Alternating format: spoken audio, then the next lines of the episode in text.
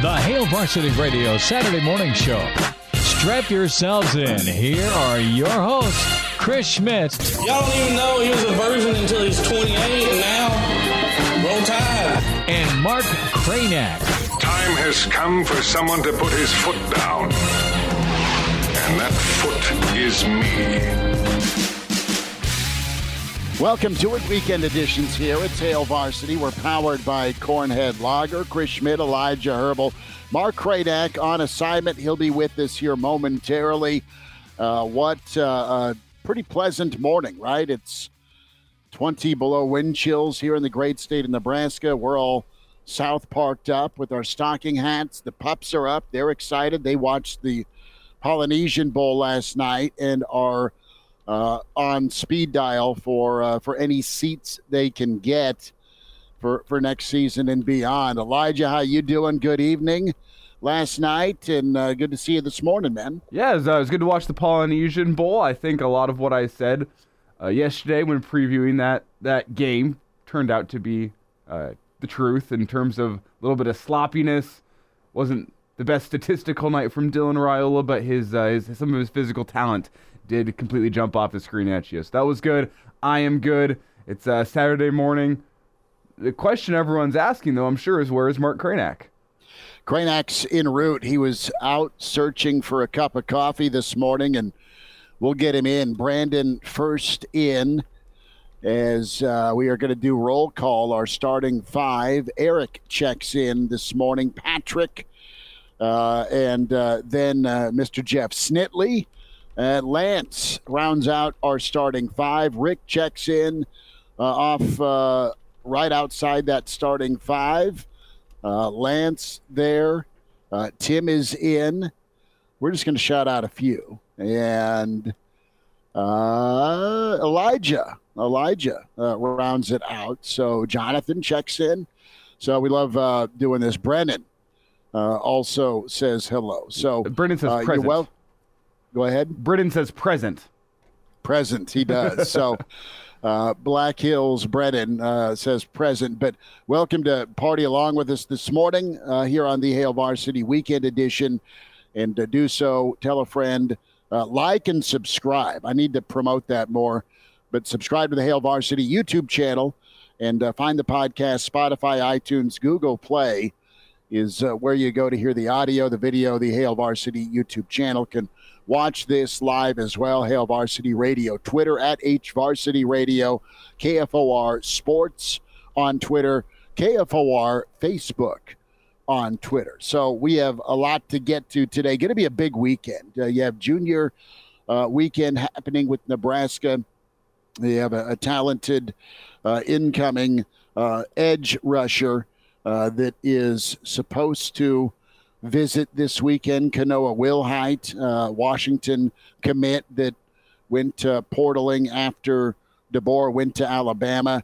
So that's on our mind. We'll hit the Polynesian Bowl, not just Dylan Raiola, but Carter Nelson looked fantastic. Tamua played well on the offensive line. Glenn Thomas news this week as we kind of recap the week that was. Nebraska's got their quarterback coach and co offensive coordinator uh, we I, I, don't know if you'll ever get over a, a, loss like Rutgers. It sticks in your craw as a Nebraska basketball fan, but a chance to turn the page for Nebraska basketball today, get back to their winning ways. Notch win 14 already. Uh, easier said than done. Nebraska's favored by four and a half as uh, they have Northwestern on the docket. It is Danny Nee Day. That is incredible. We love catching up with Jeff Smith yesterday, assistant for Nebraska and uh, Coach Nee is is just a treasure. And uh, they celebrate not only his first team, but that 93 94 Big Eight tournament championship team. So, uh, all those things. But kind of my theme this morning is coming attractions, right? Uh, I haven't been to a movie in a while, but when you do go, it's okay to be late because there's about 15 minutes of here's what's happening, here's what's uh, on the docket from Hollywood and uh, and then your movie eventually starts after getting punched in the face for beer, soda, or popcorn. Although movie theater popcorn is second only to uh, Memorial Stadium or PBA popcorn. There he is. Aloha, Mark Kraynak. How you doing? How we doing? Good to see you. see ya. We'll Is, is your name now a call-in- sponsorship? For those that are listening, not going to see this, but Mark has jumped in with the name Mark, sponsored by Your Biz Here. So Mark has has put his own name up on the stream up for for sponsorship for any prospective buyers out there. I love that. The next thing we know, there's going Let's to be talk. a NASCAR type suit Kraynak shows up in, and it's just going to be patches all over his sport coat or sweatshirt. And you're thinking your wheels are turning, Kraynak. No, no, put it. You have to get Let's- that that sweatshirt with the with the cougar on the front of it. S- sponsored by me. Are you talking about Mrs. Knee Wow. No. No. on the front? Oh, oh, okay, different coup. So I We was, can't I was start just wondering. there yet. Sorry. Good morning. Uh, yeah, good to see you. So yeah, so, yeah. So folks that can't see it, like like Elijah mentioned, uh, my my name on the stream is Mark, sponsored by Your Biz Here. So let's just talk about how this show can help your business succeed in the modern era. We have Let's- a lot of packages get into available. A Let's get into that available. after we talk uh, Polynesian Bull. 'cause That's why folks are tuned in. Got it. Got it. Schmidty, like What's you. your e- What's your email, Mark? What is your email? Folks can reach out to you. Hey, listen though, we for uh f- first, if we had a good sponsorship, we would be in Hawaii right now. Like we'd be at the Polynesian Bowl. That's what I'm no, saying. we'd be hung over in jail. Potential. Come on, hallelujah. It's like Yeah. three three a.m. in Hawaii right now. I'm pretty sure. So we'd we'd have a hell of a time on the Saturday Actually, morning show. we would be we would be uh, making our way to do a pod after we close down the bars. Exactly. We, So- We'd give people the real facts, Uh-huh. real truth. Luau's are for real, and It's they're the no incredible. BS. It's the no BS show. You know, Yeah, not the that after- not that we're BS usually. We're not. that- the After Dark show. But Yeah. Poly- Polynesian Bull. All right, uh, Dylan Raiola, Carter Nelson, Tamua, uh, go. No, listen, um, you had Dylan make some some really nice throws, and I said coming attractions, right? All those uh, movies that are set to be released before the the main feature. Uh, Nebraska fans got a chance, a glimpse last night to see and let their imagination run wild a little bit in a all-star game in Hawaii with just some of the natural talent and throws that Dylan Raiola and Dylan Raiola can make and did make uh, on his completions. And Nebraska fans love them uh, some tight end up the seam route. And uh, you saw a nice early completion to, to Carter Nelson. Carter Nelson led all receivers, uh, three catches, 65 yards. And what's cool is, is as much as the quarterback rotation was going on, uh, things settled in, and, and Dylan had a chance to put some some drives together in that third quarter and lead his team back from from being down in, in a in a bit of a hole, and uh, his team ended up winning 28-17, and uh, seven to 15, 111 yards, one interception, but some nice slant routes, some nice seam routes, some nice uh, throws uh, to the edge of the field. So pretty impressive for him. He was comfortable, and uh, Carter Nelson looked super comfortable. I know Tamua gave up a sack, but then settled in. And what's cool is Tamua was going against like the, the, the top two defensive tackles in the country that are coming into to 2024. So, you know, Tamua's been talked to about playing tackle, not just uh, left guard, but the guy looks good early with that size and footwork ability. So, a nice showcase, fellas, for Nebraska, not only on the NFL network, but a nice showcase for Nebraska fans as they uh, got a chance, a glimpse at the future with Nebraska on the offensive side of the football. And, and we do have a, an opportunity here for Mark. Eric has has offered his fire suit from Daytona 500. Ooh, I'm, I'm wondering what Eric's day job is. That's is that like a, a fan? Like, did you purchase a fire suit? I, I'd assume not. Or do you? That's interesting. You were for Maybe a he, NASCAR well, he, might, team? he might have worked it. Like, Yeah, you- so Er- I'm guessing Eric worked it, and then has a uh, yeah. Because then, is that something you could also put like uh, logos on? A Well, I would suit? pay to see Mark in a fire suit on the Saturday morning show of the of Hail Varsity. We got we got some good ones coming in. Look at Lance too. Did you see what Lance had? Um, Lance said, "Mark, I run a brothel. Is that an appropriate sponsor?" that depends on who you ask. Lance, that depends on who you ask, right? And look at that. Er- Um, Eric is, in fact, a NASCAR mechanic for Ricky Stenhouse, who I believe won the Daytona 500 last year. So That's that, awesome. that fire suit's probably Eric, worth something. Nice work. Nice work. That's cool. I bet you, Eric. If I'm you, Eric, I'm like Ricky doesn't win this without me. I, I want to go back to the brothel owner. Um, He did fine, but he didn't win without me. Like he has no idea how much I tightened these lug nuts. He has no idea. I know you do more than that, Eric. I'm not. Brandon Vogel has joined us and is threatening to leave us if we don't He is not. get to business. Uh, Counter Read with Brandon Vogel, counterread.com. Vogues, we, we opened up and uh, in, in Mr. Hand form, aloha this morning. And uh, we uh, we start off with the Polynesian Bowl. We'll get some thoughts on, on Glenn Thomas from you as well. But what'd you think, man? Uh, I know you have a take too. And Elijah, you and I kind of opened up with what we thought about the Polynesian Bowl. Not to overreact, but Nebraska fans pretty excited this morning.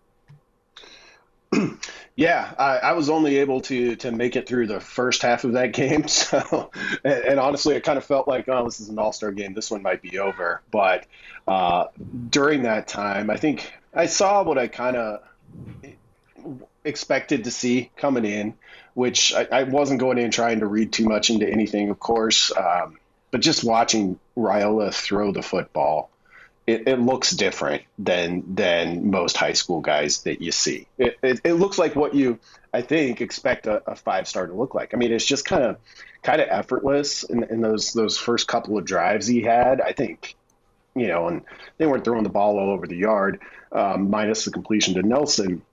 But like all of those passes were on the money. Um, you had the interception late in the first half, which seemed like maybe just a, a miscommunication, but it's just he he looked calm and cool and, and granted it's it's a pretty laid back atmosphere um, not be, just because it's in Hawaii but also because it's an all star game in Hawaii. Um, so I think I think that was that was kind of it. Nothing nothing big just uh, like yeah that that's how I expected it to look with with a guy of that caliber throwing the football and he had told on th- uh, Mike Zimmer had told on three earlier earlier in the week that uh, Dylan knew all the plays, like ev- every single play, what every single position was supposed to do, and was the commander of that side of the ball too for an All Star game. Like let's keep that in mind too, right? Like, I think that it's a little bit of an insight on his uh, his personality, which doesn't sound too far away from from his dad, Dom's. Uh, besides besides Raiola and his ability to throw the football, his ability to stand in there, his willingness to stand in, in there and throw it. Um, how about Carter Nelson? And, and you think about Carter, and look, eight man football player, has never played 11 man. Um, think about the competition level, that stark of a jump that he just experienced is probably the equivalent of almost like college to NFL, right? I mean, he's going from eight man Nebraska to the best players in, in high school football, 11 man. How do you think he acquitted himself? completely looked like he belonged. And in fact, you know, and it's it's different for any other position than than quarterback because you are asked, or maybe you're not asked in a um, in a all star setting, but Dylan did it anyway to kind of take command and, and be the ringleader. Anywhere else, you kind of just get to go play. and, and Carter Nelson more than looked like he belonged. Um, when you think about that jump from, like you said, Nebraska eight man football to all of a sudden there's there's a ton of five stars here. And i mean he was he was rated highly as well but it's one of those things that you never you never know until until you see it. And he's he's long he's, he's uber athletic. Like you just look at him and say any team in the country would kind of be and I, I don't mean this as hyperbole. He just he just looks the part like you look at that guy and you're like we could do a lot of things with a player like that at that size with that athleticism Well, that was funny. Anybody that's uh, not watching the stream for some reason, We Everybody drank in the at quad same box time. here was one, all- two, th- one, two, three, drink. One, two, three, drink. Yeah. there was like a moment of silence while everybody just hydrated. Well, we're, a moment good. of silence on that that commentary, man, on, on Carter Nelson. I loved it. Pretty Pour pretty some on the curb for Brandon's commentary. Yes, uh, But no, that means it's dead. It was actually good. no, no, it was good. But It's uh, it's uh, Brandon Vogel with us here on a Saturday morning edition. I'll jump Thanks. in here. It was my turn, so I do apologize for being thirsty. Um, Brandon, whenever you you evaluate that game last night, what's your take with Dylan being the presumptive starter coming into this spring and coming into the fall? Did you see a quarterback that looked ready for that moment? Do you think that that was a game where you are even able to gauge that with, as you said, it kind of being a, a high school all star game, almost a Pro Bowl of sorts? What did you see in terms of the the side of Dylan Ryle is going to be your starter next year? Did, did you see anything that that would lead you to believe anything one way or the other in terms of what he can do next season, or, or is last night not a good representation of what he can be as a Division One quarterback? I, I think I saw a player who has the physical tools to do that, and that's kind of all I went in there expecting to to garner. Um, it- he's he's not a player, obviously, who like, well, you're going to have to clean up that throwing motion a little bit before you're you're ready to play Big Ten games, et cetera, et cetera. Um, and then all the other stuff, like, are you just ready for kind of the mental grind of of a college football season? Are you ready to to lead a team even as a as an 18 year old true freshman? All of those things, like we won't know know until we get there. But I mean, Nebraska, with the way their quarterback room is situated now, and and I don't want to be disrespectful to anybody, but like they basically need him to be the starter, right? And they need him to be almost as good as advertised, I think, for a team hmm. that's pretty well positioned to, I think, take a step forward, maybe more than a step forward in, in 2024.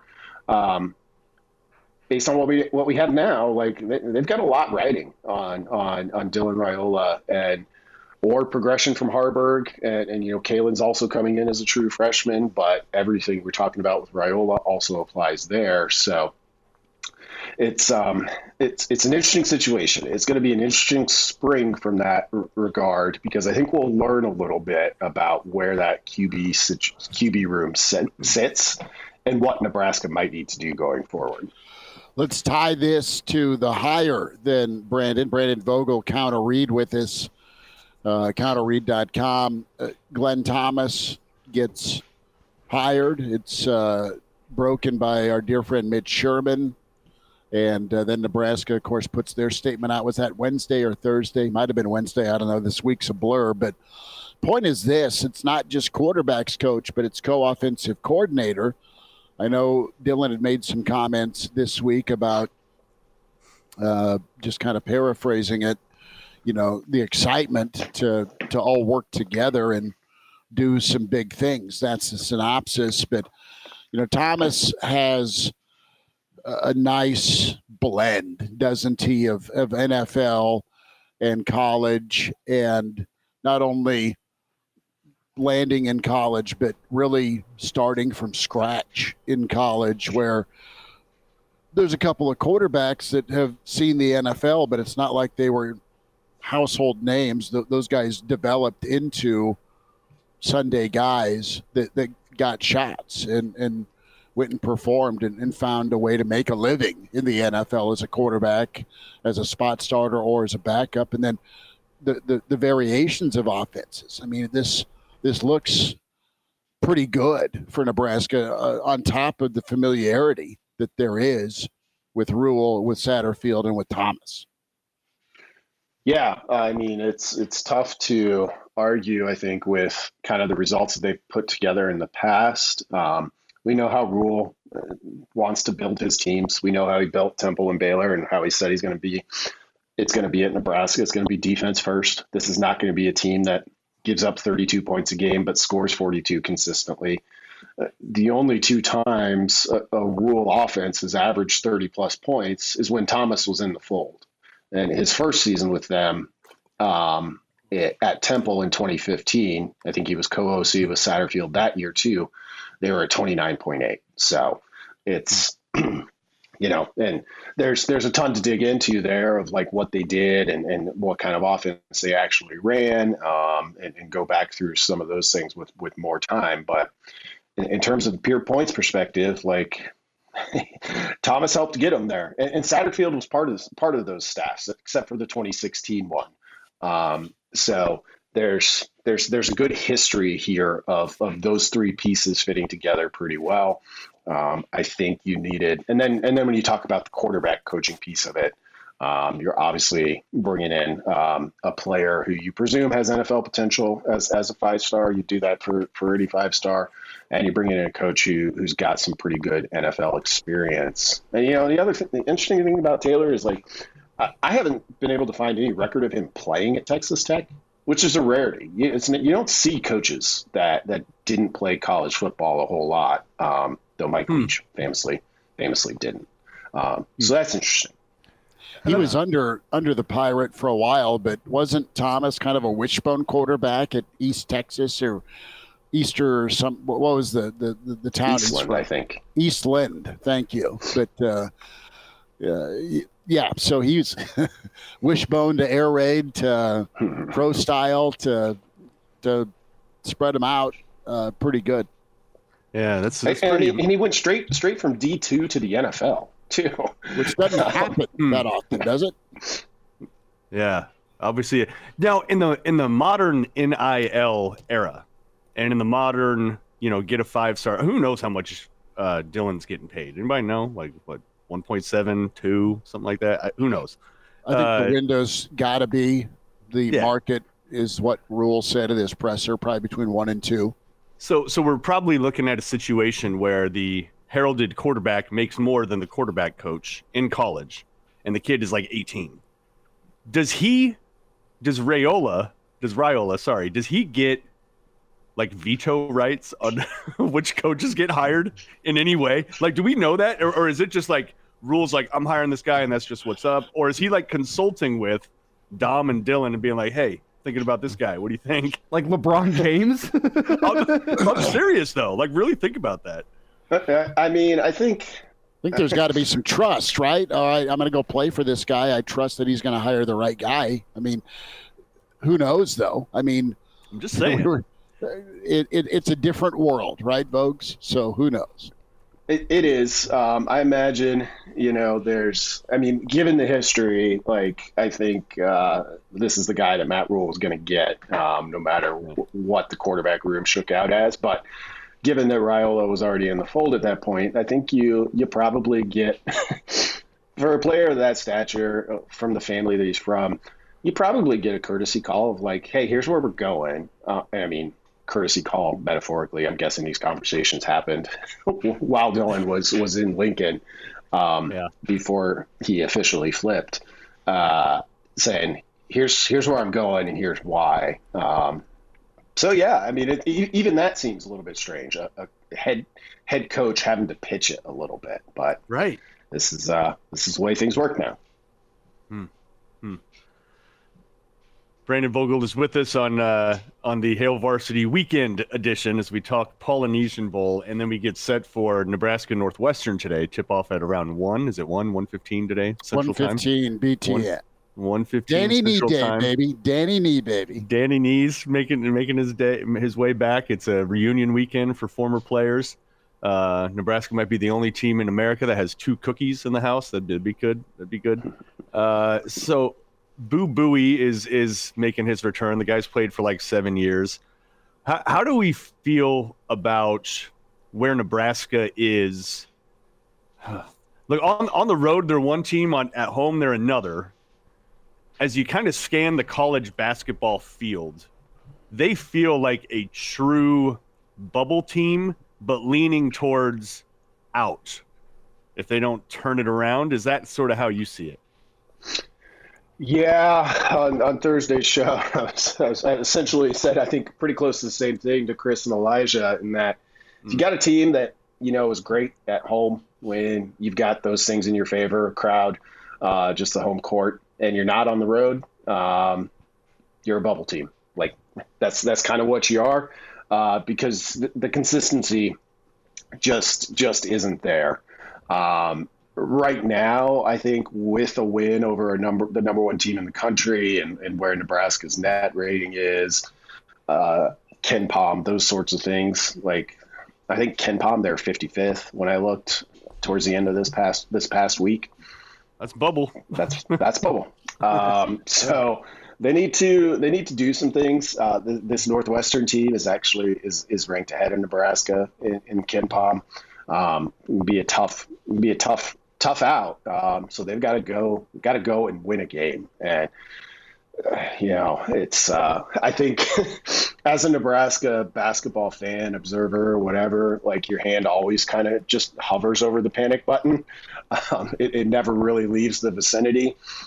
You don't want to lose three straight um, because then you're you're full on in, and maybe maybe Nebraska's already there because uh, that, that Rutgers Rutgers loss was loss was a tough one, but you don't want to be in a spot where it's like, well, that was a nice start. Now we're back to prove it mode because Nebraska kind of permanently exists in prove it mode. That's a good take. And, and Brandon, I, as we look back at the the 93 94 Huskers for this Danny Nee afternoon at Pinnacle Bank Arena, that was a team that, that needed to make a run in the Big Eight tournament to go make the NCAA tournament. We all know how that ended up is they had to go play on a Thursday, didn't have their legs, you end up falling. With this team this year, do you feel like they are better prepared than, than past Hoiberg teams to potentially make a run at the Big Ten tournament, assuming they can continue to, to, to make it work at home, get some wins? You would hope that they would get then a, a first round bye. Is this a team that it, it feels like to you with their three point shooting could make a run at the Big Ten tournament, similar to that 93 94 team, in order to solidify a spot in the tournament? I mean, they're definitely definitely better suited than than most teams of of, of the Hoiberg era. Um, you got a player like, well, I think you, you hit on Elijah. Anytime you get into a tournament setting, like they, they've got a number of guys who can shoot it, and, and if they all kind of get hot at the same time, yeah, you can you can go there and win it. I mean, they've already they've already beaten beaten Purdue, um, you know, so it kind of shows you. And they shot extremely well. We've talked we've talked about that enough, um, but it kind of shows you like the ceiling here is is pretty high. It's just a matter of how are you moving towards your ceiling at this exact juncture or are you moving towards your floor and, and we'll find out i mean if nebraska they've got what 11 games left they win seven of those. Um, they're they're probably they're probably a pretty safe team going into the conference tournament for for an NCAA tournament bid.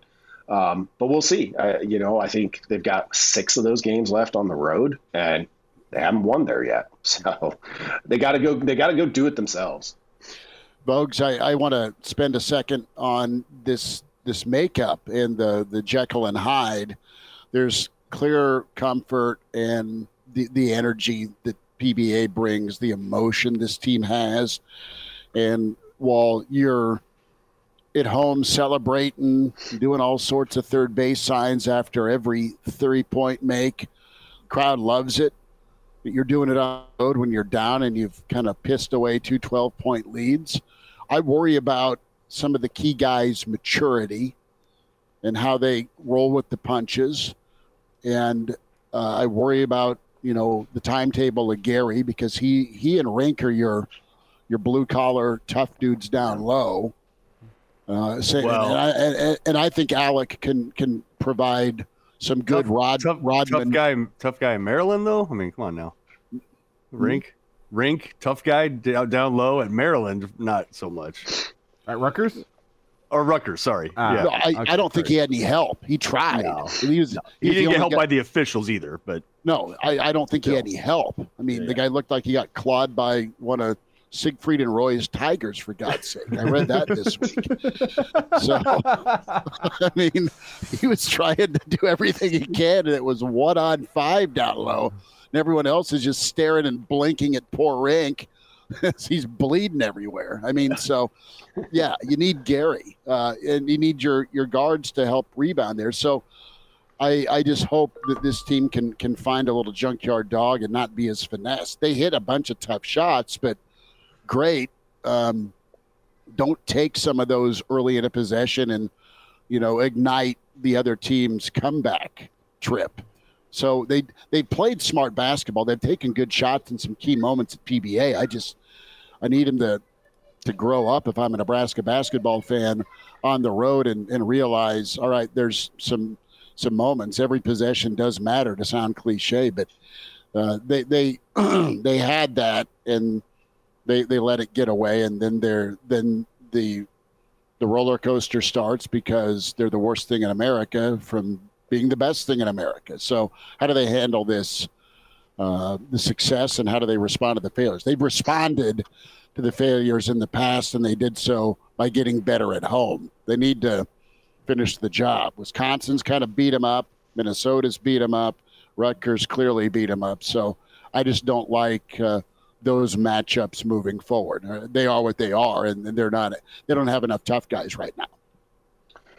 Yeah, I, I, think I think that's an accurate kind of lay of the land. You know, at at home, uh, you can have those things, and you can be. You, you've almost got to mature enough to to embrace being on the road and being up 12 like yeah you're doing you're celebrating the same way you do at pba it's just everybody hates it instead of everybody loves it. And and i think you got to come up with a way to appreciate that a little bit like enjoy enjoy the villain role uh, villain role. And i don't know i think you know one of the a month ago when Nebraska was looking like, all right, this this is starting to feel like a tournament team.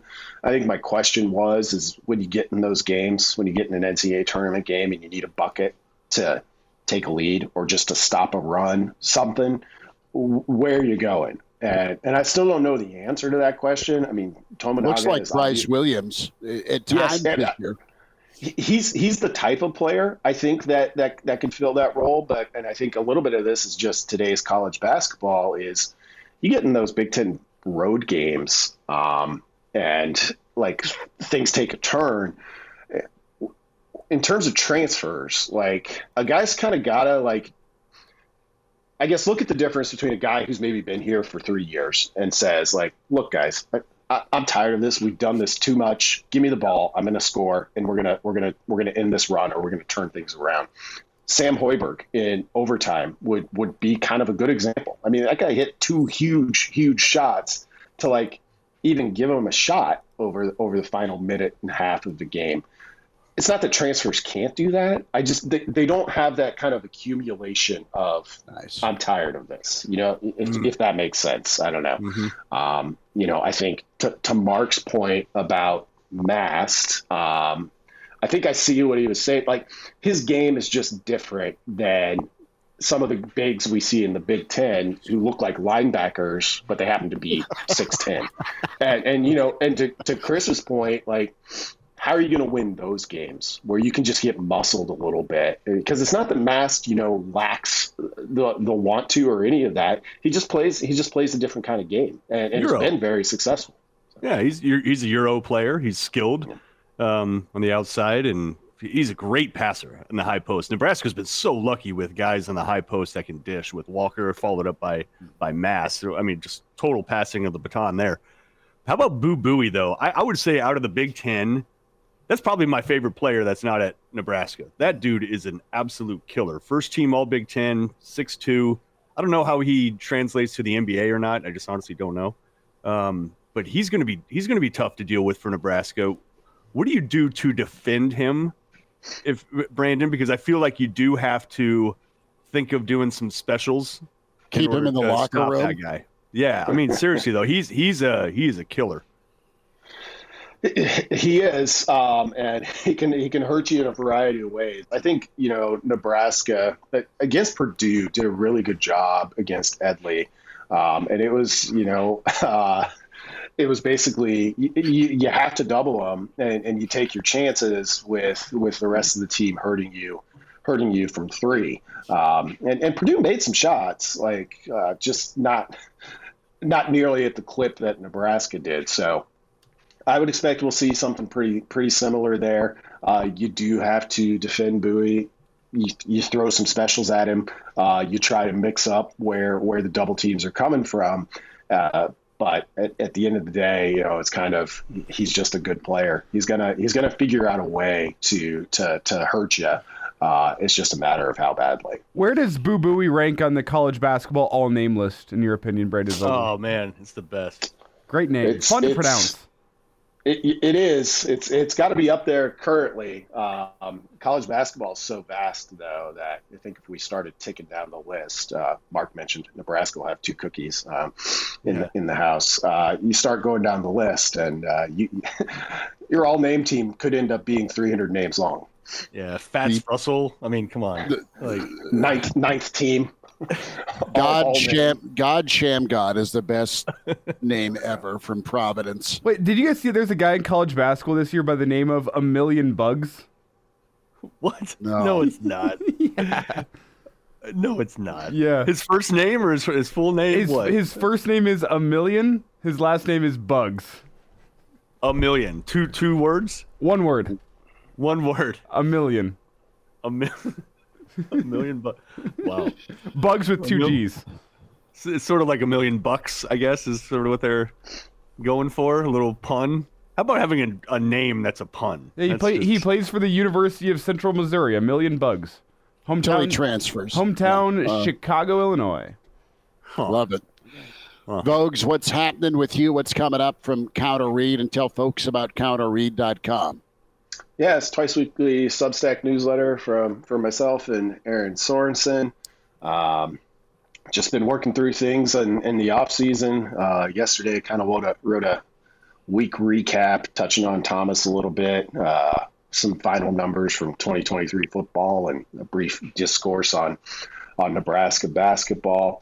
Um, so I have plenty of that coming up to start the week next week. Uh, Erin's got our, our first newsletter out of the gate, talked a little bit about the Polynesian Bowl, which we we talked, and, and just a general week weekend uh, recap to kind of set the stage for for what's ahead. So you can head over to counterread.com, uh, check out what we're doing there. It's free to free to subscribe to to start and uh, check out what we're doing, and, and hopefully uh, you'll you'll see enough to like to become a paid subscriber.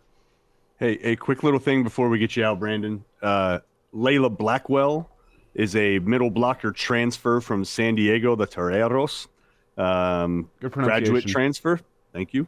Uh, and so she, she comes to Nebraska. Uh, Do you, do you know how she figures into the mix? Do you know much about her? Uh, not a ton off off the top of my head, other than that San Diego team. Um, kind of, I mean, they were they were rated highly, but this put it this way: S- San Diego isn't one of the fixtures in, in the Final Four. Really accomplished program though, so kind of another one where uh, Nebraska Nebraska recruits extraordinarily well.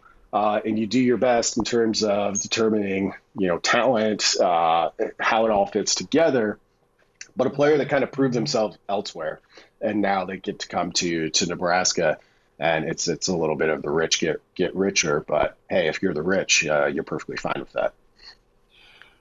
Vogues, love it. Appreciate you. We'll check in next week. Oh, Elijah? Yeah, one, one last thought shot? for you, Brandon. John Ryan, uh, he chimes in on Twitter and asked about Nebraska's lack of a, a true point guard. I want to get Brandon Vogel's advice to maybe Jamarques Lawrence, Keisei Tominaga running the point guard position for Nebraska out of necessity. Do you have any point guard advice for those two with your your noted high school basketball experience? Well, and, and we're talking we're talking a killer killer point guard at Hastings College. Oh yeah.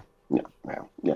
Uh, don't don't turn it over. Uh, that's pretty much that's pretty much pretty much what it comes down to. Uh, be willing to play some defense, but uh, I mean, honestly, like a lot of this offense runs through runs through Mast. He doesn't bring the ball up, but uh, he he may may as well be Nebraska's point guard when they're on their half of the court a lot of the time. So it's not traditional. Uh, speaking of the NCAA tournament and if Nebraska gets there.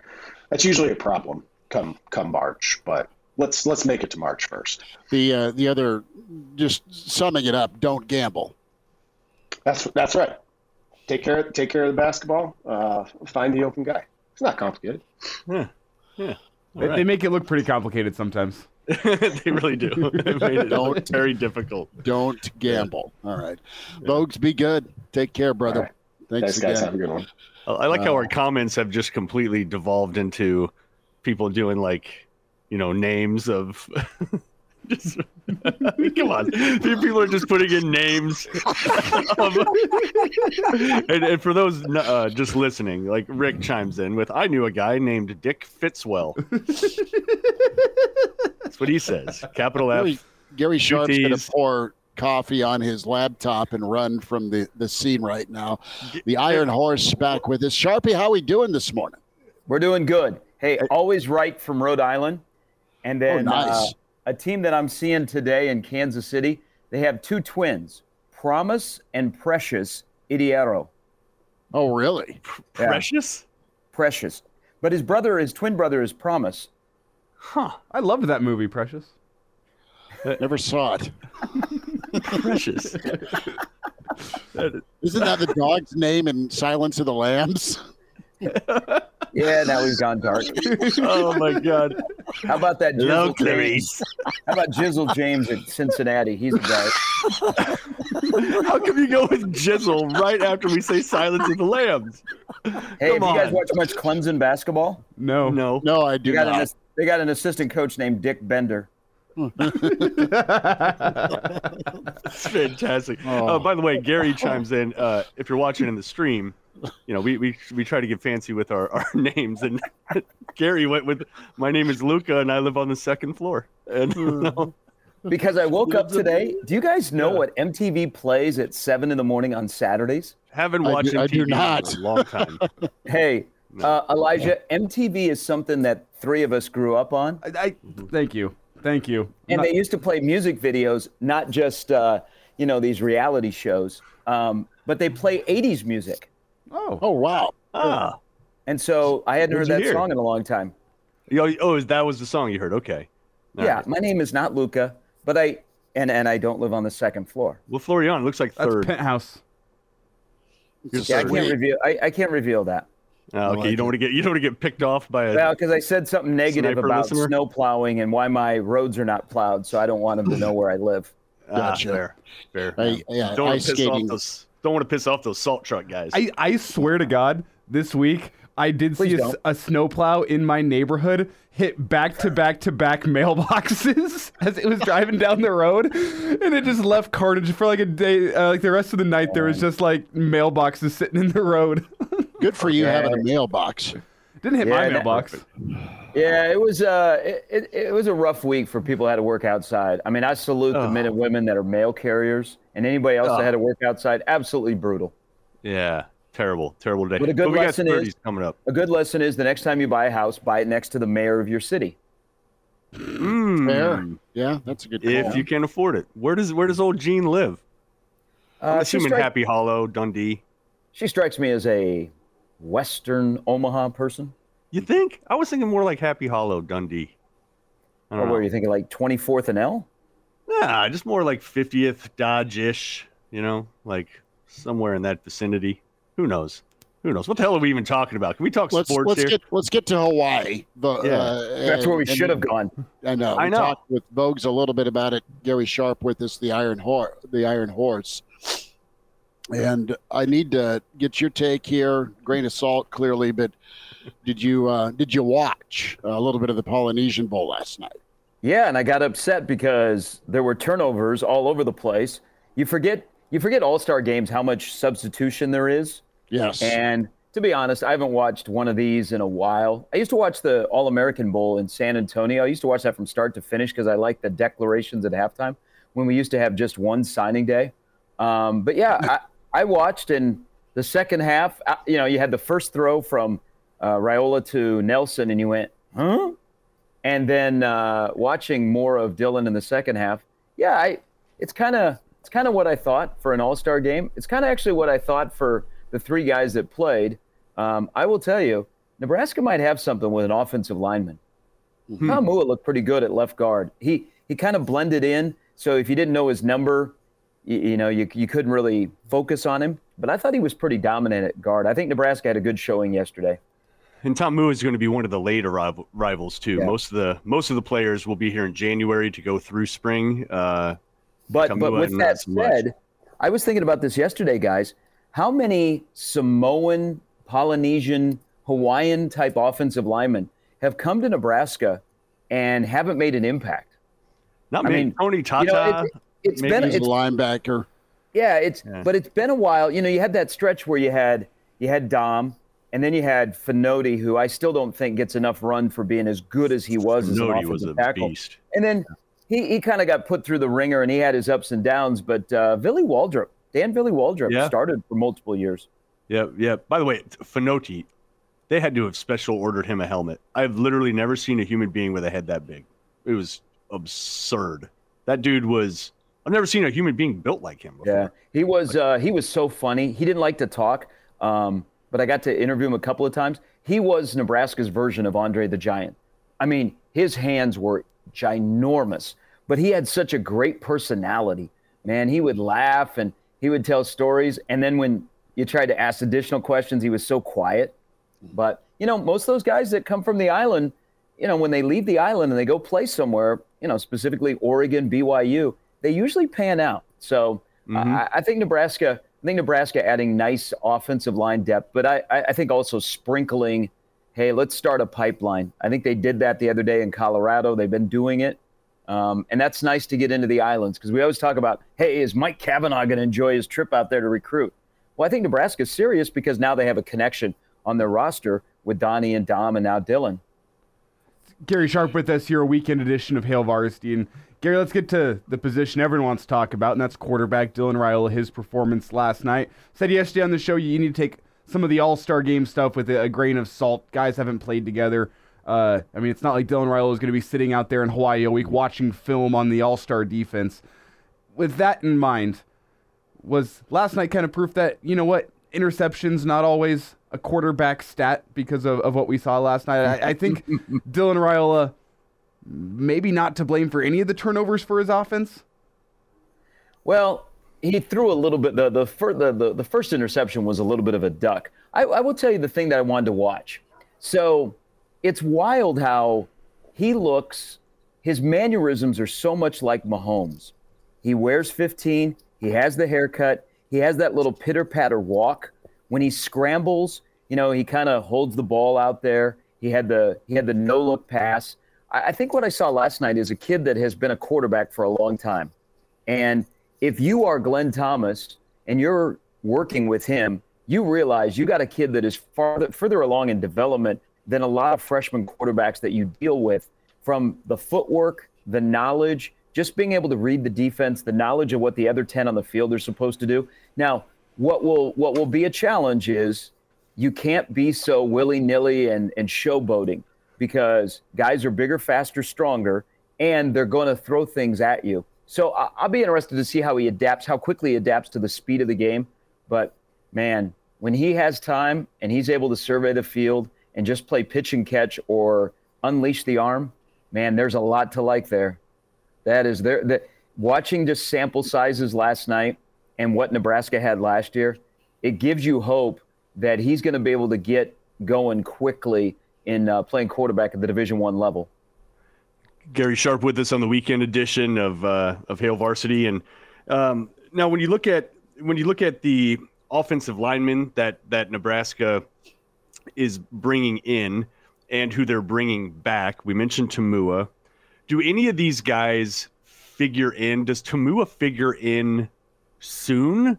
Or do you think Nebraska's offensive line depth is such that you're really not going to be able to be a rookie, whether you're Preston or Bricks that you're bringing in from Iowa?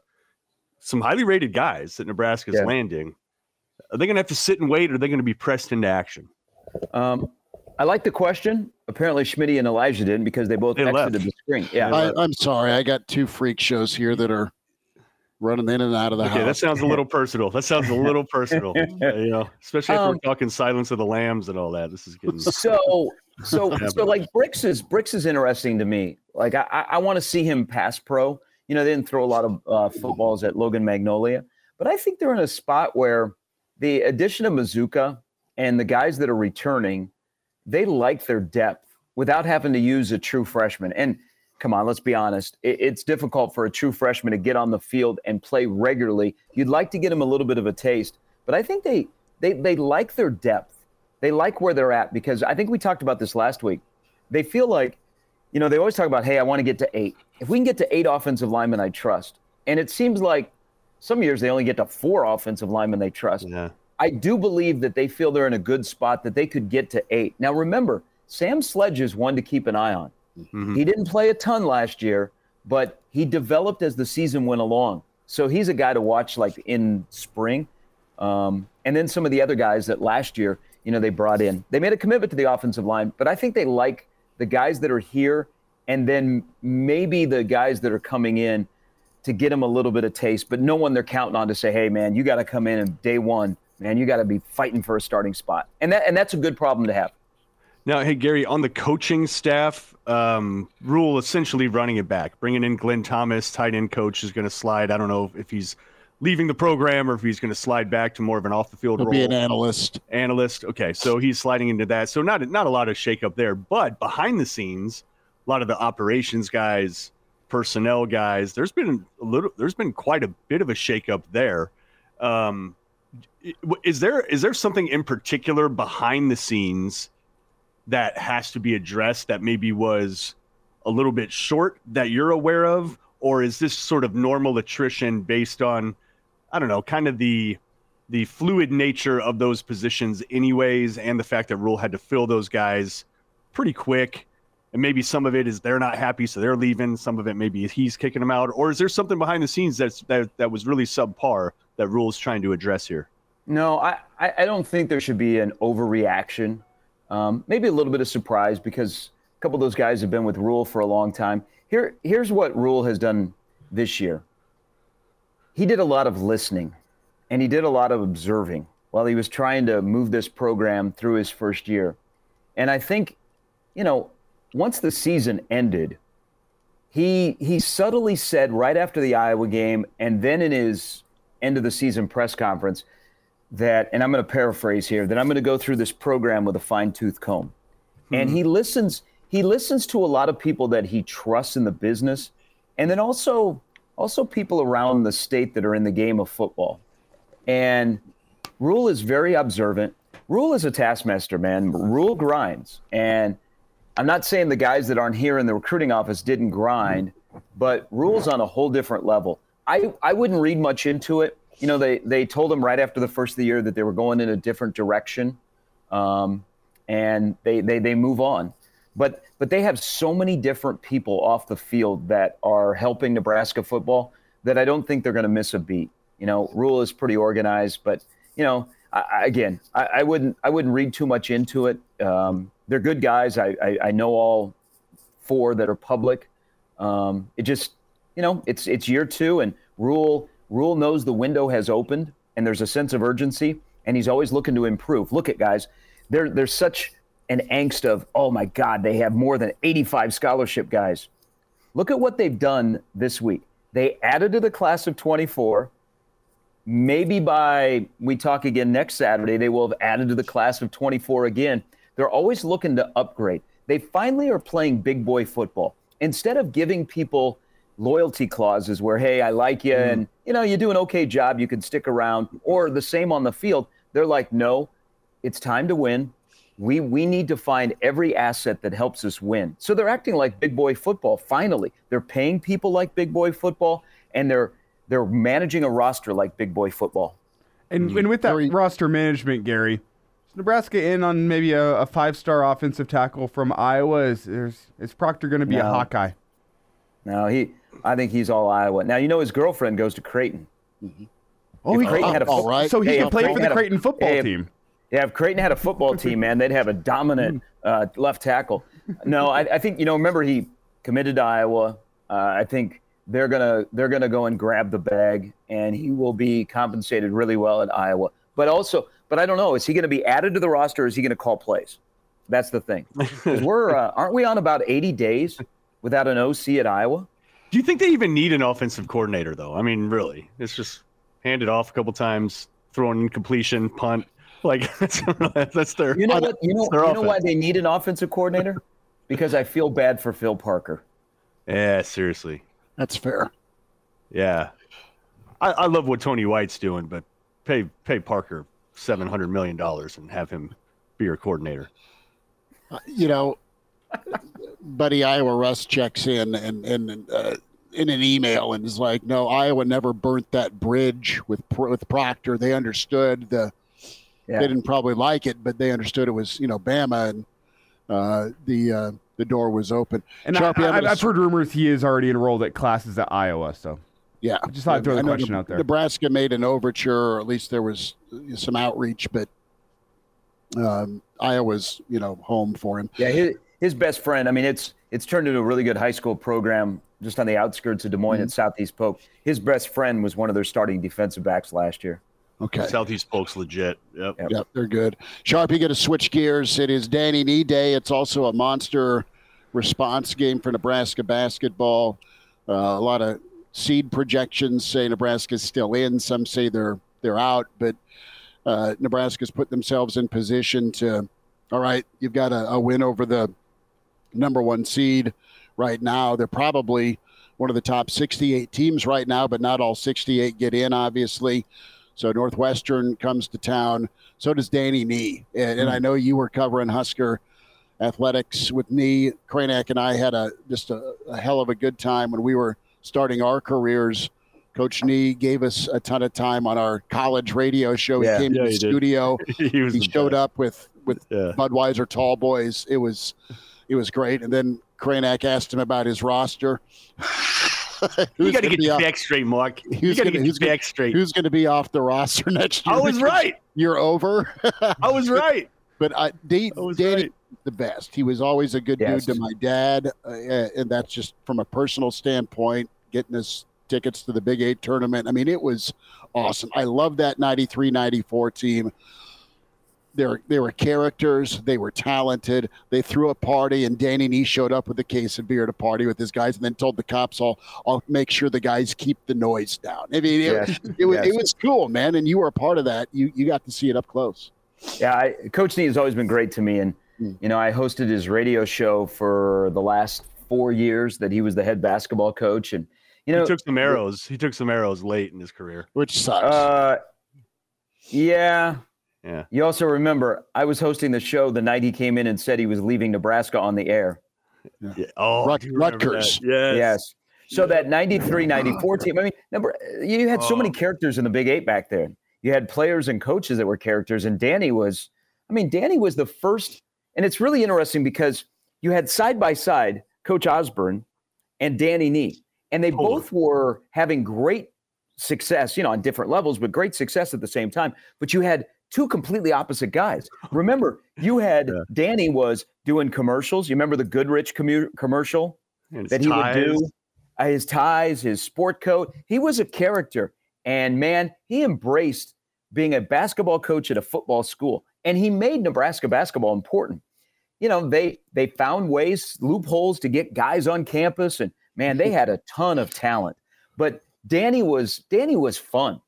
You know, he he made it fun. He was great to all of us. He loved the fans. Um, he loved being at Nebraska. He he just, you know, everybody's got a story. That's the thing. Like you've got a story. If you were there the night that Harold Miner sent the Devaney Center uh, scoring record and Steve Johnson, the great Steve Johnson, known more for Nebraska volleyball PA, he announces it. And Danny, in the middle of the game, turns to Steve Johnson and he says, Who the F cares? And started hollering at him. And he goes, Your job's over. In the middle of a game as the ball is going up and down the floor. Um, you know, that 93 team where Schmidt is absolutely right. It's kind of like when, Ne- when Nebraska baseball went to the College World Series for the first time, Dan Johnson and Matt Hopper threw this enormous party. And Dave Van Horn drove by and he's like, I got to go in. So he went in and it was just a debacle going on inside. But that's what in 93, 94, those guys, they partied hard, but they played harder. And they were a lot of fun and they were really, really good. And Danny let them be who they were. You remember, I remember when they were down in Kemper back in Lincoln, it just took over the entire city. The city stopped when Nebraska was playing in the Big Eight championship. And then they were coming back. So they're driving up Interstate 29. They want to find out where they are in the NCAA tournament. They pulled off at that convenience store when you get off at Nebraska City on 29 and you start to make your way to Highway 2. They stopped. And once people in the town found out that Nebraska basketball, after winning the Big Eight, was there, they got swarmed. People were coming to the convenience store to see Nebraska basketball players as they were trying to find out what seed they were in the tournament. Um, I mean, everybody's got a story. Uh, it was just, it was a place to be. Devaney was packed. There was the dog pound. I mean, that was that was fun. Game started at 12:45 on the Phillips 66 after the Phillips 66 pregame show with Doug Bell. They were at 12:45, 3:05. Man, you couldn't get enough of it. It's just unfortunate that at the tail end it went south. Um, you had the walkout where those guys walk into Bill Byrne's office and he says, get the F out of here, go back to basketball. As Tyronn Lue was the only guy that stayed. They win, you know, an NIT championship. So the Devaney Center got another banner as part of the apple orchard. But you know, the, the, the tail end, the tail end for Danny was that day on a Monday night where he walked into KLIN where I was hosting the show. He usually brought refreshments, beer, um, and I had to tell him. I said, "Hey, we, I'm drinking right with you. They don't care if you drink in the studio, but Danny, you can't open up a bottle of beer right next to the microphone." I said, and he, what would he do? The next one, and people are like, "Ah, I love you, coach." Um, but he brought refreshments and pizza or something because he was coming straight from the office or practice and he wanted dinner. That night, guys, he walked in. There was no beer, there was no pizza. His wife was with him, and they had a dog. And I'm like, ooh. He came in, sat down. The dog walked around on the console of uh, the, the radio, uh, the studio. And Danny says, within about 10 minutes, I'm going to Rutgers. And I think Jimmy Williams should be the head coach. And I went, whoa, this is news to me. Phone calls start coming in because people are like, ah, Coach Nee, I love you. Then there's a main call that comes in 11 minutes into the show. It's from Bill Byrne. And John Bishop was answering the phones at the time, and he took the message. He, he asked me to come outside of the studio, and he said, Hey, Bill wants Danny to call him when he gets off the air. And as Bill said, I need my basketball coach to call me when he's done. The next day, Rutgers announces a brand new head coach. It's not Danny Nee. And after that, you ask Piatkowski or some of the other guys that were, you know, in the mix. Uh, they, they said it was over after that. And you saw attendance waned and they weren't very good. And unfortunately, in 2000, after they lose in the Big 12 tournament at Kemper Arena, Nick Joos is the color analyst on the radio broadcast, and he's trying to talk about all the positives. And Danny looks at him and he goes, Ah, Nick, don't even try. It's over. We're done. but there, I, I remember there were so many other great times, man. He made it fun. It it was it was cool to be a Nebraska basketball fan. It was really it was a it was the height of Nebraska athletics, men and women, because you had a volleyball championship in there. But man, he was God, he was fun. He was such Yeah. a great character, and and and he was a really really nice guy. I mean, I don't care. You know, you know this if you sat at the round table at Barry's. You know, 16 minutes after the game was over, he was drinking with you and telling stories. Man, he he was one of a kind, and I'm glad he's back today. And you know, he he's still he's still the same Coach Nee as he always was. He was. You mentioned that round table at Barry's where you, you beat Billy Tubbs and his horrendous comb over. It's a Sunday, Oh yeah. and it, it's a year before they win the Big Eight tournament, and so you're at that. Folks are at that round table, and, and all of a sudden he starts handing out tickets for the Big Eight tournament in Kemper, you know, Thursday and he's just holding court, brother, in the basement of Barry's. I mean, it was it was it was cool, and Well, you- our you- our family got sucked in. We went, and there may or may not have been uh, some Jack Daniels traded with Pike, with Chubbs, and with with Steve Schmidt at at, at midnight before the ten fifteen tip off. Yeah. Um, They, they they they you're right, brother. They went hard on and off the court, and I, I just appreciate the characters to, So- to match the talent. So his thing was, his whole goal was to be at Barry's before Kent or Warren Swain signed off on the postgame show. So Beeline. he would have he would have somebody pull his car up to one of the closest exits to the floor. He'd have it started, and so he would do his post-game radio show. He would get up. Kent Kent had one more break. Danny would walk out of the building, walk right into his car, and then he would drive to Barry's. And usually he was out of his car and walking to Barry's as Kent was thanking the sponsors and wrapping up. Danny would walk into Barry's. They would have a beer ready for him. He would never sit at the bar. He would usually sit at a table or he'd walk around and talk to people. There's one night I was in there. Um, Coach McBride was in there Yep. And it was wild. oh, effing coach, no, you'll never believe this. Uh, it it was it, it was just like story time. I mean, you know, there's also he had a he had an interesting staff. You know, Schmidty, you have a great relationship with Coach Smith. Uh, Coach Bargan was great. Yes. Um, but then you had Jimmy Williams, who was the guy that, man, in the NIL world today, where you could pay guys and take care of them, Jimmy wouldn't know what to do. He'd be like, "Whoa." Jimmy Williams would would stand at the Amigos in downtown Lincoln, and when the bars closed at two, and basketball players rolled in there, Jimmy would pick up your meal. And if you were nice to Coach Williams, he'd also pick up your meal. He stood there next to Sheriff Woody and watched all the athletes come in. But if you were a basketball player, bam, you got 2 a.m. Amigos taken care of for you.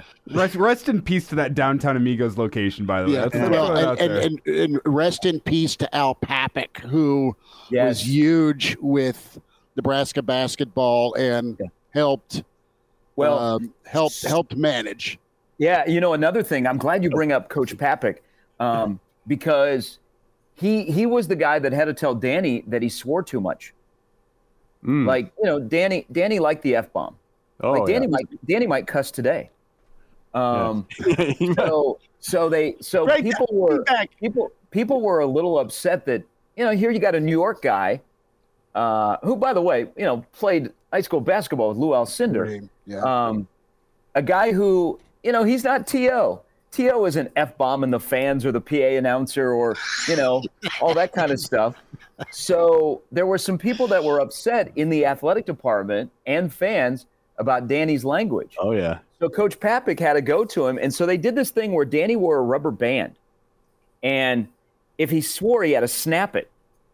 Well, there was Is a this big true? This is so crazy to hear. this is a they, they won they won a game and danny wanted to go all off like during the game and so he kind of jokingly looked at coach papik and he goes can i just take this off and coach, Pap- coach papik said yes That's so good. Gary, D- Danny said earlier this week he was on with the, the morning hookup here on, on KFOR. He said he was surprised that Nebraska would have him back and honor him. Are you surprised that, that Danny's coming back and that Nebraska would have him back? hey no because that was that man that's when a lot of people came into nebraska basketball he's the greatest basketball coach nebraska's had here's what is absolutely crazy about the impact that danny had and man i thought you know that that, that team with rich king and beau reid that got a three seed was up in the metrodome i thought they were going to break through you know even the 93 94 team who probably was out of gas after that three game run at kemper um, Nebraska's been to one NCAA tournament since he got fired. That's 24 years. They've been to one tournament, and that Just was that one Miles. with Miles. Wow. yeah, Miles is Ten years 14. ago. Ten years Yeah. ago. And rem- and Miles is probably the closest character to what Danny brought. You know, Doc had his his uh, quirks, but Miles is the closest character to Danny. I- I'm not surprised they're they're honoring him, uh, and I'm glad they are. And here's the here's a little backstory. So this was, you know, as, as they're looking for anniversaries and things to do at games, it came up during the summer. Hey, we're coming up on the the anniversary of that 93 94 team. What should we do? And Fred had a big part in this, guys. He was like, we got to get him back. Alumni weekend, we got to get him back, but we got to get Coach Nee back. So, Coach Nee actually was called personally by Fred. Didn't know this was coming and called up Danny. And, you know, they've talked before. And Fred said, Recruited him. Yeah. Danny, yeah, said that Danny, I would I would like you to come back because we're going to honor your 93-94 team. It would mean a lot to me as the current basketball coach at Nebraska to have the GOAT come back on that day. And Nee didn't even hesitate. Fred was telling me this story. He didn't even hesitate. He's like, no problem. What do you need? You know, you need me to get some other guys, you know? And they're like, no, we're, we're going to work on that. We just want to make sure you're here. And so they are, you know, his son won't be here. We got to know Patrick a lot. Um, but Coach Nee is here. And man, they have over 200 alumni. That's pretty cool. Um, I, I wish they would wear, you know, they've worn throwbacks in the past. I tweeted out a picture of a old schedule poster. I wish they would go back to the warm ups they wore with Those the tearaway sweet. pants. They had some great warm ups during Nee's era. Hmm. Hmm. The uh, I think the the ninety two or ninety three poster.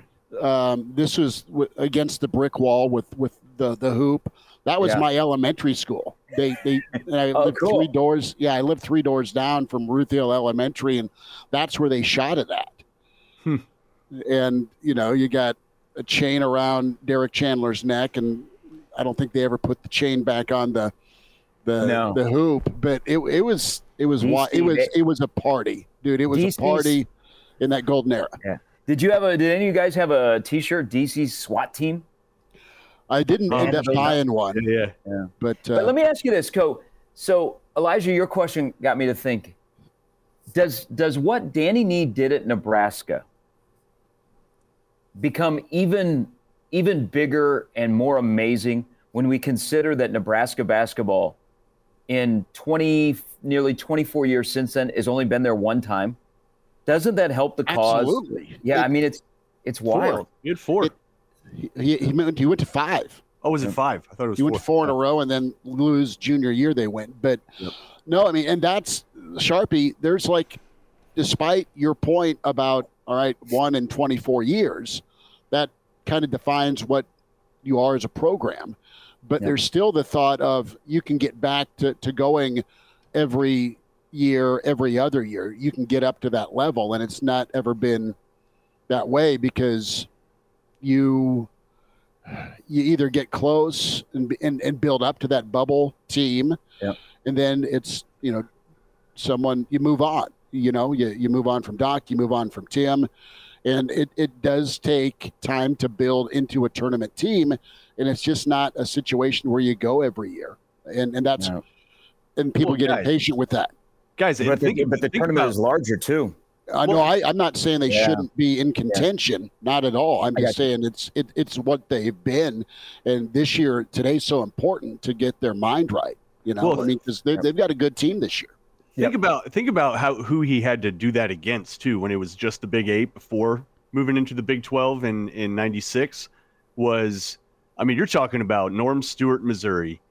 You know, you're talking about Roy Williams in Kansas. You're talking Billy about Tubbs, Billy Tubbs Oklahoma. in Oklahoma. Eddie You're Sutton. Eddie Sutton, Eddie at Sutton, in State. Oklahoma State, Johnny Orr at Iowa State. Like you had, like good luck, man. Like that was it was pretty much K State just sucked. And, and Well, they had and Lon weren't even that Kruger though. They, had weren't even Lon that. Kruger. But No, in, but in the that- Big Eight, but in the Big Eight, I'm just saying they were pro. Like if you have to stack rank, they were Mm-hmm. probably one of the worst ones, and they were pretty damn good too.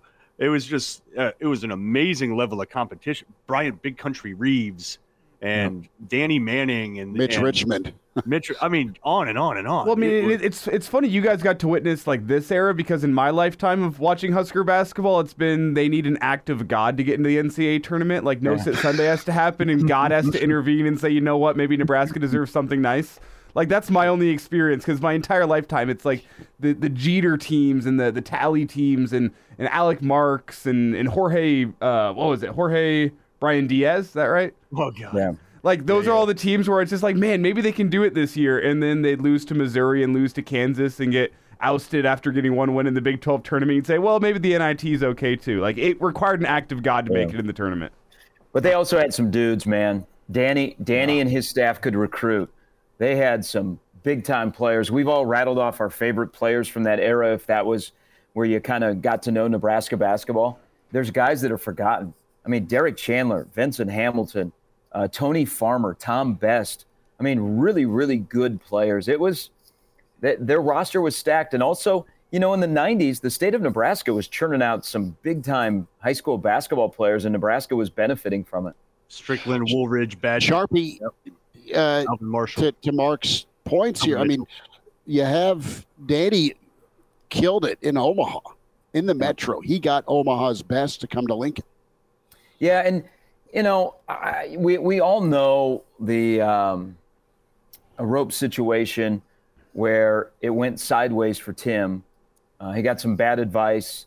They tried to get back in. I, I will say Michael Lewis at the end of uh, Miles' tenure, Coach Lou really worked hard in the Metro. I I believe that if Miles had stayed and they had, had shown some progress and Coach Lewis was still on his staff, he was going to snag Chucky Hepburn.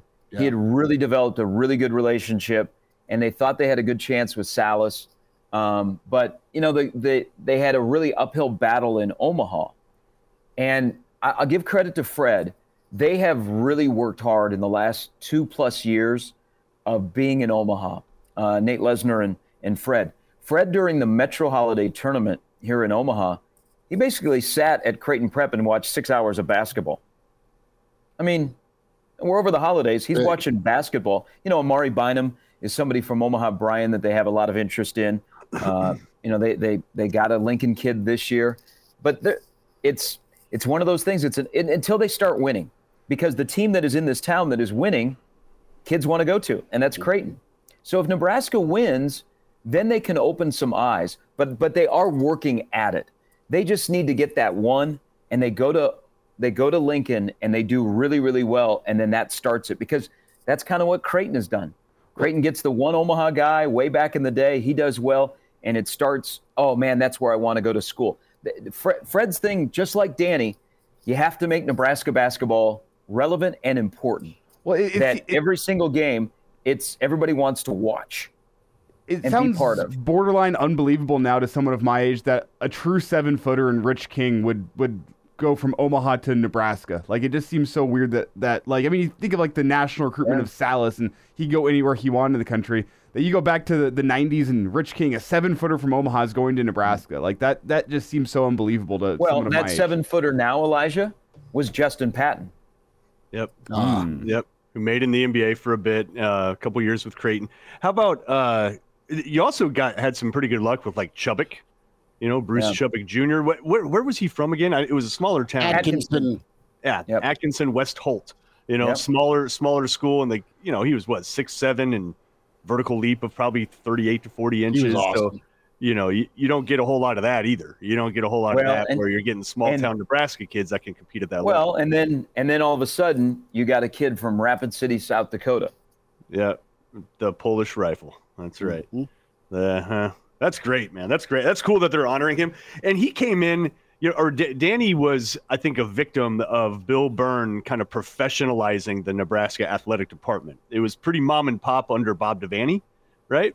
And so that's where you got the characters, and people had the autonomy, and you could go drink with Bob at the at Barry's, and like different deal, different deal entirely. And then Bill turned it into an enterprise, right? He turned it into a Yeah. professional enterprise with a real structure, and uh, that's when all the, I mean, that's when they hoard out the Husker Vision screens and just stole them like crazy, you know. And then we're still living that.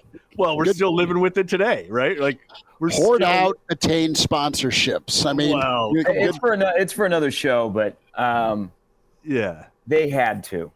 of course, of course, Yeah, absolutely. But I think Danny was sort of like, he was kind of like the, almost the symbol of Yeah. of old Nebraska, mom and pop. You know, each team is its own kind of thing. To a, a much more kind of professionally run organization that that Bill brought in, and so it just didn't fit at that point. He didn't fit anymore, but Hey. damn, he was fun. Hey, shouldn't they have been playing this game today in the Devaney Center? well, You know, the state basketball tournament plays in the Devaney Center, and you got, you know, 57,000 lines on the floor.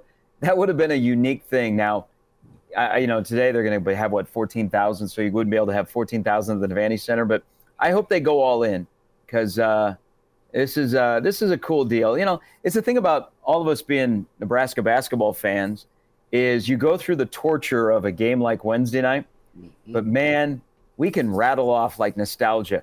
Elijah's naming guys that I haven't thought of in a while. I'm very disappointed you did not mention Andre Almeida, the Brazilian Oh, steakhouse. yeah.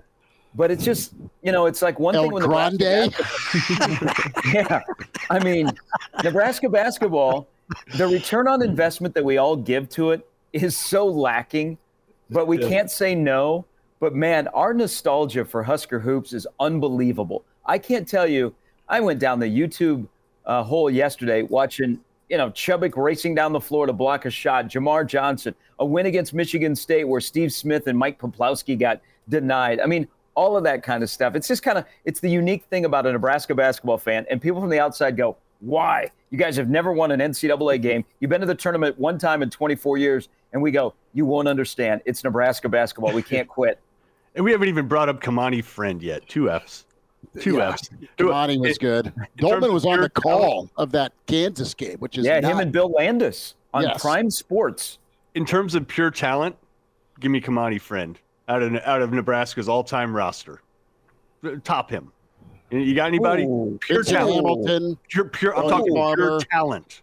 Pure athleticism Ooh. and talent. Oh, Kamani man. Trend is up there, big time, top They five. they ripped him from Georgia Tech, Yeah. Which was Yeah. nuts. Yeah, he had some issues with Nebraska basketball. I Oh, don't he think did- he's. I, I don't think he's back today. no, no. I'm not saying that the guy was uh Isn't Yeah. he like on locked up character. abroad? I, I wasn't saying he was a character guy. I'm just saying in terms of sheer You would athleticism take and talent, sheer okay, sheer athleticism. Brand was Um, another planet. yeah, I'll give you that. I think the best player is is Lou. Probably. Yeah, fair. I think I mean, the guy that the guy that diminutive there. that took over basketball games. Yeah, I can see that. Yeah, yeah. Probably best all around player. Strick is up there in terms of best all around athlete, obviously. Mhm. Um, but yeah, they had some jump. They had some. It, it's pretty much like you look at today's roster, look at Nebraska's roster, and they and they're they're they're a solid bubble team. We know that solid basketball team. But in terms of sheer athleticism, no, they, they don't they don't have much of that. It's so. Did you guys see the uh, the tweet earlier this week? That's just like, man, guys can sit around for three hours and just name obscure athletes and have the best time ever. That's us this morning. It's just Yeah. four guys sitting around naming what obscure Husker do. basketball It's- players having the best It's, time. it's it's dudes naming dudes. So It was good. That's I want to I want to go here before we we wrap it up. I mean, give me some Clifford Scales. oh, Scales was please. nice. The old MJ tribute with the knee brace. Yeah. So who do you think? Jose Ramos. Would, yeah. see, see how easy it is to derail the conversation? Schmidt's got a point, but you, You, I was another waiting. name. I, I I woke up early this morning and I was like, when do we have a Jose Ramos bomb? I was going to put odds out. Who says Jose first? And Sharpie comes through at 9:18 Central Time. Hey, the man had a so he was he was a transfer. He was from Miami. He would walk right? around campus in a full length fur coat with a huge Philadelphia 66ers 76ers logo imprinted on the back of a fur coat. He got around, man. Then Al Al Papik had to ask for that fur coat back. Are we forgetting about Tom Wald? By the way, we haven't. even Oh, no. yeah. Uh, Tom Wald still lives in Nebraska, I believe. I loved he? Wald. He was a Mankato State transfer. Yeah, he was he was a Three-point glue guy. I mean, Chris Cresswell. Yeah. Wald was a 47% three point shooter in his his last Mhm. year. Uh, he would, yeah, he would. Uh, he'd be the guy that would either hit from Beatrice or Scotts Bluff on the floor. Yep. Where the map was. Yeah. Yeah, That's awesome. The original Uh, yeah. The. Devaney, the, hey, the Devaney Center was one of a kind. You know, you had the planks that were up in the C section. Um, Oh, you had that old, ass. you had that old scoreboard towards the tail end of the Devaney Center. You had that god awful floor that had the the the lane from the three point lane in was colored, and they had the basketball at the free throw line. But they also, for the longest time, the Devaney Center, um, and I think Colorado is the last major college basketball program that still have the baskets that come down from the ceiling. Really? Uh, Yeah. That's right. It would come down from the top. Uh, Sharpie, uh, as we wind down here, uh, Mikey we- Moore. Mikey was nice. That's 12 years. Hey, he had a nice NBA, NBA career. and he had lots of snakes. He's a reptile. Jason guy. Glock. What's up? Glock yeah, Jason good. Glock was a great player at Wahoo. He was Jason an integral Glock, part of Wahoo's those teams, finest. but he doesn't get brought up much. But again, that was the stretch in the '90s, man. There were there were some dudes that were hooping it up on on Nebraska high school. I mean, you talked about Chubick. His school, Schmidty, was it a C school? C1. Yeah, and he comes to Nebraska, and he was a baller. He was great. Well, Sharpie, this was good, brother. Uh, I'm headed down today to, to cover the game and hopefully get a chance to, to bump into to Coach Nee. Uh, just I smile when I think of Danny and uh, what he did at Nebraska, but just the personality, and it's it's really awesome. Nebraska fans get a chance to to say thanks another time. Yeah, I, I- you know, isn't it interesting, guys? Because we did this with Solich last spring, Mhm. and with Danny, and there's a love affair for Doc. Yeah, This is a unique. Nebraska's a unique place where some coaches that weren't necessarily great, but gave us memories, are beloved here. Now, the ones that probably will never be, you know, welcome back, we know. But it's just you don't you don't see this in a lot of places where some former coaches that got fired are still embraced. Like Tim Miles is still Yeah. embraced. It's he- just, I think yeah. that's a Nebraska thing. Bo He'll Pelini, never- Bo never Pelini get- if he ever got honored at Nebraska, and I don't think he ever comes back. But Husker fans would love to see Bo back at Memorial Stadium. No, I and that's where I'm going. They need to honor Bo and say thanks to Bo. And I know there's fans who couldn't stand him or don't like him, but he did a hell of a good job. And he, yeah, he won't come back, but they, they absolutely need to, to bring him back. Nice Yeah, to be I- back with you, fair weather fans. Just kidding. He wouldn't say that. He, Yeah, he wouldn't say might. that. Yeah, you know what? That That would is be one guy. So, gosh, if I'm going back here, you know, Rhule Rhule talked to Scott. Um, he talked, of course, to Frank and then to To. Did he ever say if he talked to Bo? I think he said he reached out. I don't know if they had ever crossed paths. Um, But yeah, that would be that would be interesting. It's just you know, uh, Danny Danny will get a huge support. I hope I hope they give Danny the mic today. I do too. Oh God. I want that. How are they? They got to extend halftime then. Like it's you know, dude's going to be going into the second. I, I will tell you. So I've, I've, I've, it- it- you know, Danny will be as emotional as Danny Nee can be Mhm. today. I just, I, I think this means a ton to him. That's good. Sharpie, thanks uh, for popping in, brother. Always love our chats on Saturday mornings, man. This is good. And have a good call tonight, all right? Hey, thank you. And you know, maybe next week we can talk about the start of weightlifting and maybe a mat drill or two. Yeah, we'll get winter conditioning underway as the, the team's back and appreciate the uh, the iron heart. Sharp, you take care, brother. Thanks, Thanks, again. Right, Gary, there thank he is. sir. Gary Sharp. That's Mark Kraynak. Can put your sponsor by his name, Elijah Herbel. Uh, like and subscribe to the show on YouTube, Hail Varsity YouTube channel, Hail Varsity Radio, Twitter at H Varsity Radio, uh, KFOR Sports on Twitter, and KFOR on Facebook. Before we get out, Elijah. before we get out, there's been some interest in a, a Sunday hangover show being sponsored. I don't know why. The, I mean, the sponsorship opportunity is right here. Our dear Yeah. friend Vers does a, a Husker Hangover show with her dad on Sundays. Mm, yep. That's yeah. So that's kind of already taken. That's why I just proposed a. Uh, maybe we just do a Saturday hammered show instead. And Brandon asked, "Do you want to get hammered every Saturday?" I mean, I don't want to, but I will for the people. But you will right? for the Like- people. like, we can, we can, we can chew on it. Yeah. But Vers kills it, does awesome on on Sundays. We Mhm. love uh, Vers. So uh, we will uh, check in with you on Monday. Enjoy the weekend. And uh, thanks for tuning in to Hail Varsity Weekend. Godspeed.